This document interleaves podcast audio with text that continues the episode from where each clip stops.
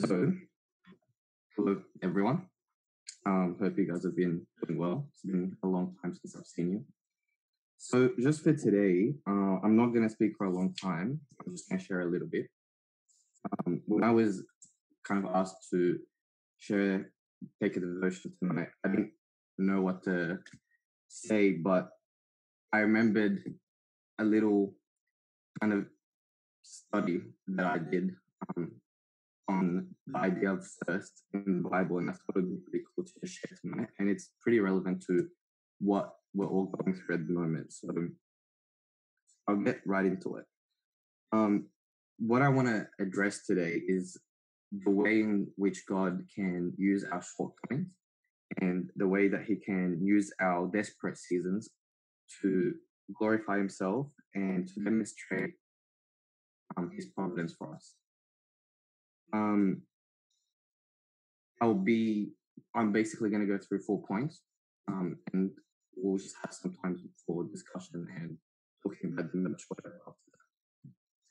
So, firstly, um, when we think of desperation, it's really a sign of the times for us at the moment. You know, it underline underlies so much of what we go through and the patterns of our world.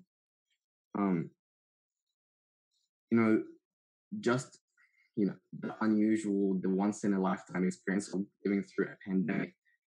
Um, we're seeing everyone in different situations that people are really being pushed to the to the edge. You know, people are desperate mentally, people are desperate financially, um, spiritually, on so many levels. You know, I find that desperation is something that we all deal with, and it underlines so much of what we live and deal with. You know, a lot of the problems in our world and in the Bible, when you actually look into them, you find that desperation is somewhere in the root. So, somewhere, some an issue like say sex and everything that can come, all the all the issues that can come out of it. You know, if you look into it, it's all about desperation for connection or for power. Stuff like politics, you know, is it um, desperation for acknowledgement or recognition?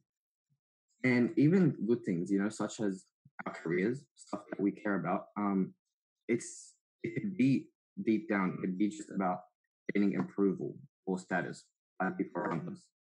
Um, or something like love, even love, you know, something that you never think is bad we can actually, at the root of that, we could just be looking for love as a way to fulfill a holiness that we have inside of us.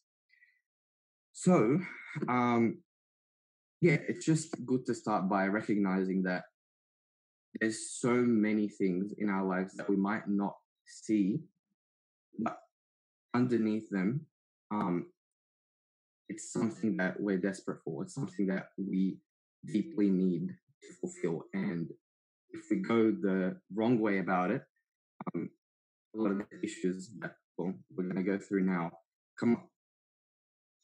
So when we take a Christian um, perspective on this, the Christian point of view doesn't actually reject the idea that we're imperfect um, or desperate because we have some sort of deficiency in us, but it actually just rejects the it just rejects the way that the world tends to go about this deficiency.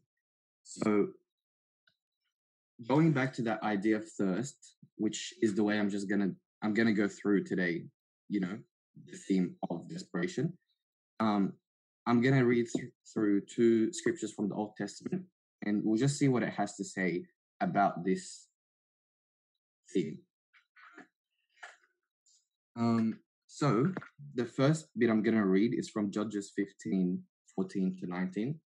If anyone wants to pull it up, you can. If you don't, that's right, I'll read it. So um, it says, The Spirit of the Lord came powerfully upon him, him being Samson. Um, the ropes on his arms became like charred flax, and the bindings dropped off his hands. Finding a fresh jawbone of a donkey, he grabbed it and struck down a thousand men. Then Samson said, with a donkey's jawbone, I have made donkeys of them. Um, with a donkey's jawbone, I've killed a thousand men. When he finished speaking, he threw away the jawbone, and the place was called something I can't say. Because he was very thirsty, he cried out to the Lord, You have given your servant this great victory. Must I now die of thirst and fall into the hands of the uncircumcised? Then God opened up the hollow place in Lehi, and water came out. When Samson drank, his strength returned and he revived. So the spring was called something else I can't read, and it is still there till today. I'm going to read the second um, passage from Exodus 17, and I want you guys to just notice the similarity between um, those two accounts. So, this is, you know, talking about the Israelites when they were leaving Egypt. He goes, Then Moses stretched out his hand over the sea, and all that night the Lord drove back the sea with a strong east wind and turned it into dry land. The waters were divided, and the Israelites went through a sea on dry mm. ground, with a wall of water on their right and their left. The whole Israelite community set out from the desert of Sin, traveling from place to place as the Lord commanded. They camped at somewhere, but there was no water for the people to drink. So they quarreled with Moses and said, Give us water to drink. Moses replied, Why do you quarrel with me? Why don't you put the Lord to the test? Why do you put the Lord to the test? But the people were thirsty for water there, and they grumbled against Moses. They said, Why did you bring us out of Egypt to make us and our children and our livestock die first? And Moses cried out to the Lord, What am I to do with these people? They are almost ready to stone me. The Lord answered Moses and said, Go out in front of the people, take with you some of the elders of Israel, and take in your hand the staff which you struck earth, and go. I will stand there before you by the rock at Horeb. Strike the rock, and the water will come out of it for the people to drink. So Moses did this in their sight, uh, in the sight of the elders. So, basically, just recapping if you zoned out, because sometimes I tend to do that. There's Samson, he's in a battle, and I don't know why it's a jawbone, but he managed to kill a thousand people with it. But now, after doing that, that great display of strength, his thirst is completely weakening him and he's kind of collapsing from the inside. He can't. He is so thirsty and he turns to God and he's gonna die.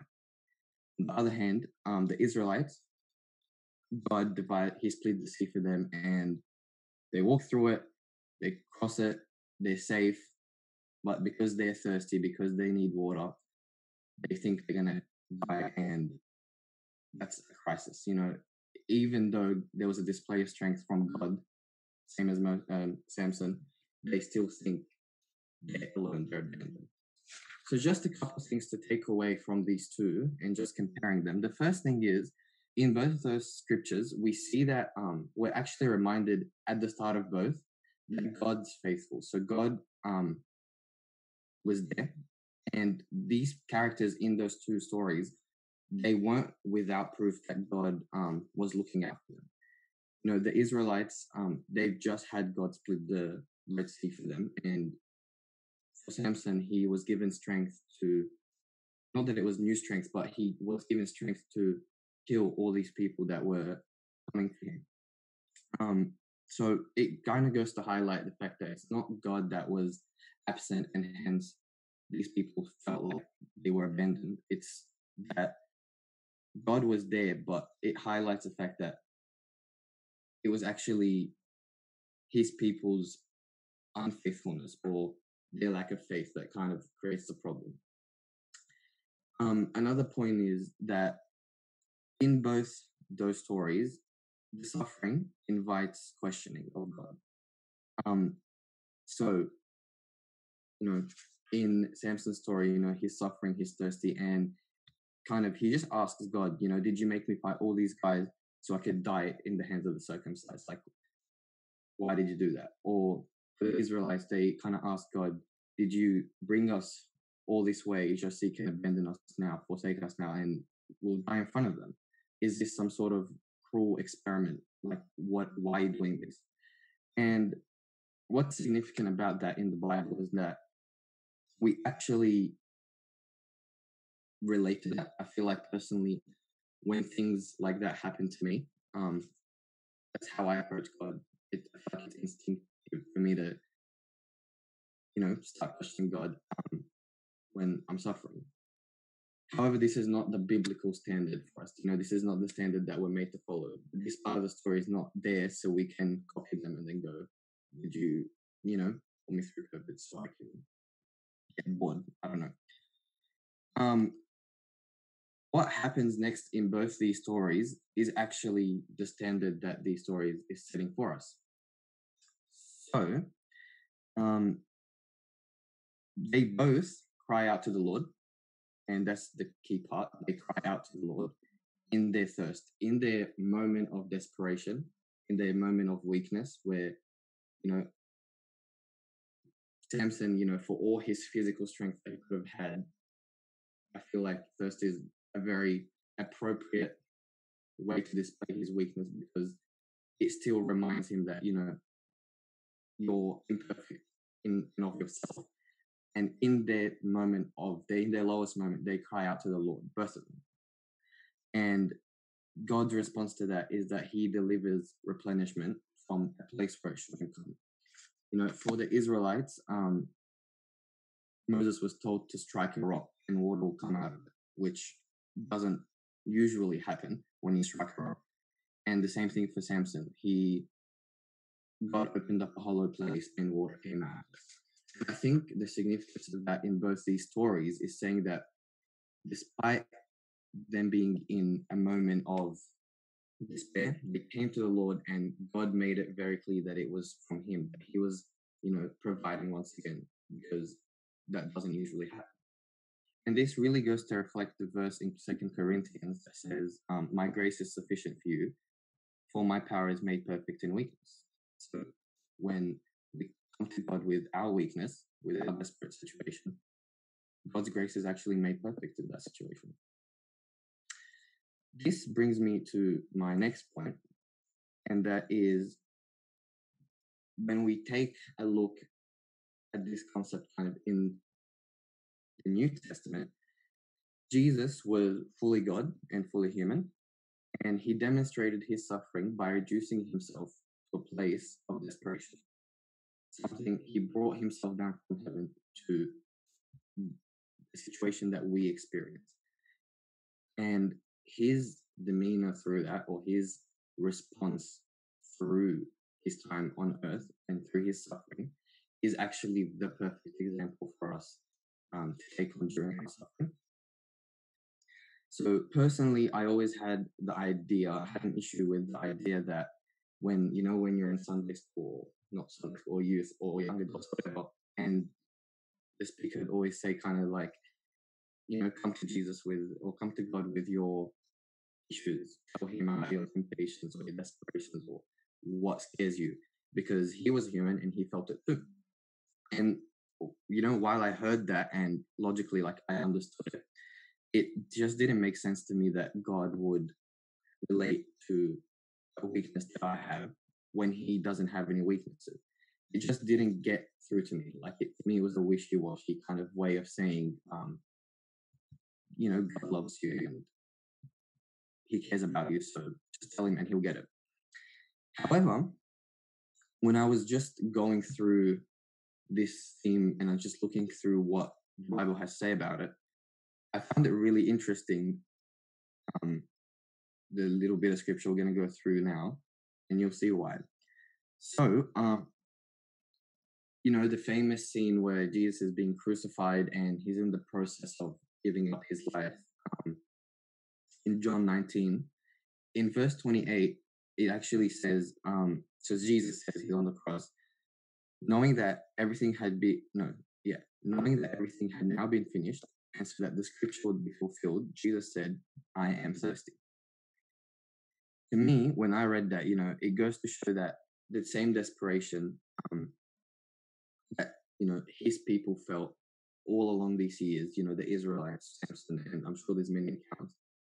It's an interesting, it's a nice, like, poetic way to reflect that the same um, desperation that they felt was reflected in Jesus on the cross, because um, he too was thirsty. But relating to the part before, I was saying, you know, I don't see how you can come to Jesus and say, you know, explain to him why you're desperate and how you're feeling, um, Jesus actually responded the same way in his thirst or his moment of desperation, the same way that the Israelites did, and the same way that Samson did, and the same way I would, and I'm sure many of us would. Um,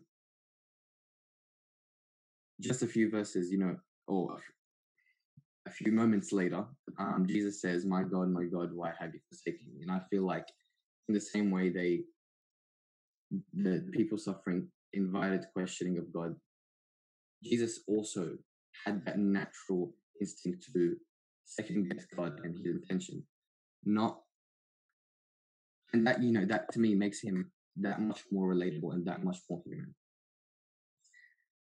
But um, Jesus's response or Jesus's demeanor, despite um, that you know moment of weakness, is actually a perfect example.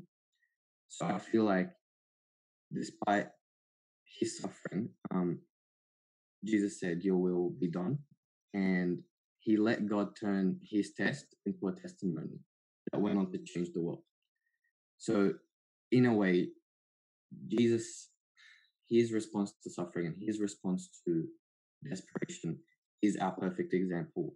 It's not about not acknowledging the suffering. It's not about um, kind of being stoic and just powering through it, you know, mind over matters.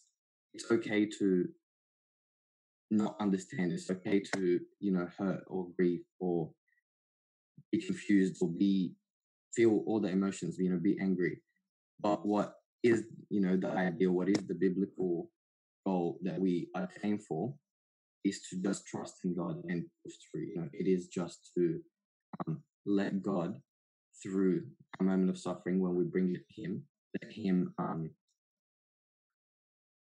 you know demonstrate his grace or demonstrate his um provision for us through that this brings me to my final point and i'm almost done um and it's that Christ is the only source that can actually fulfill any sort of desperate um, need that we have. You know, whatever thirst we feel like we have in our life, whatever stronghold there is, um, whatever it may be, Christ is actually the only thing that can actually fulfill it.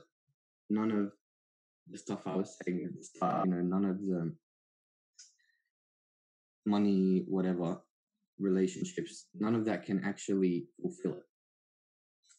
And when I was thinking of this point, I remembered um, another really famous scene where Jesus was passing through Samaria and he was thirsty and he went to a well and he met the Samaritan woman at the well and he knew before he talked to her that she was living with a need, a thirst, a desperation to be accepted. And she was looking for that to fulfill that in many marriages, you know, and she was living at that point with a man who she wasn't even married to. So she looked for acceptance in all these different relationships, and yet she still seemed to crave it when he told her that he can offer her. You know, God, uh, Jesus was saying to her that only He can provide that like living water that can um you know that doesn't run dry and that um the person who drinks it never thirsts again. And I feel like that's a reminder for us to just remember that um whatever feeling we have, whatever craving we feel that we need, only Christ can fulfill it. So um yeah, and one more point that I had about this is that actually, you know, the Samaritan woman, she was um she was, you know, needing acceptance, but Jesus actually used that shortcoming of hers when he met her at the the well, and he ended up using her to spread the good news in her town. She had found something that was that significant that she went and told everyone. She didn't care. So just going back to the idea that in our shortcomings or in our aspirations, um, whatever season that is, God can actually demonstrate um, His love for us if we bring it to Him and we put it before Him in prayer. And I think why that is relevant for all of us at the moment is that if we, you know, look around us, a lot of us are going through the same battle.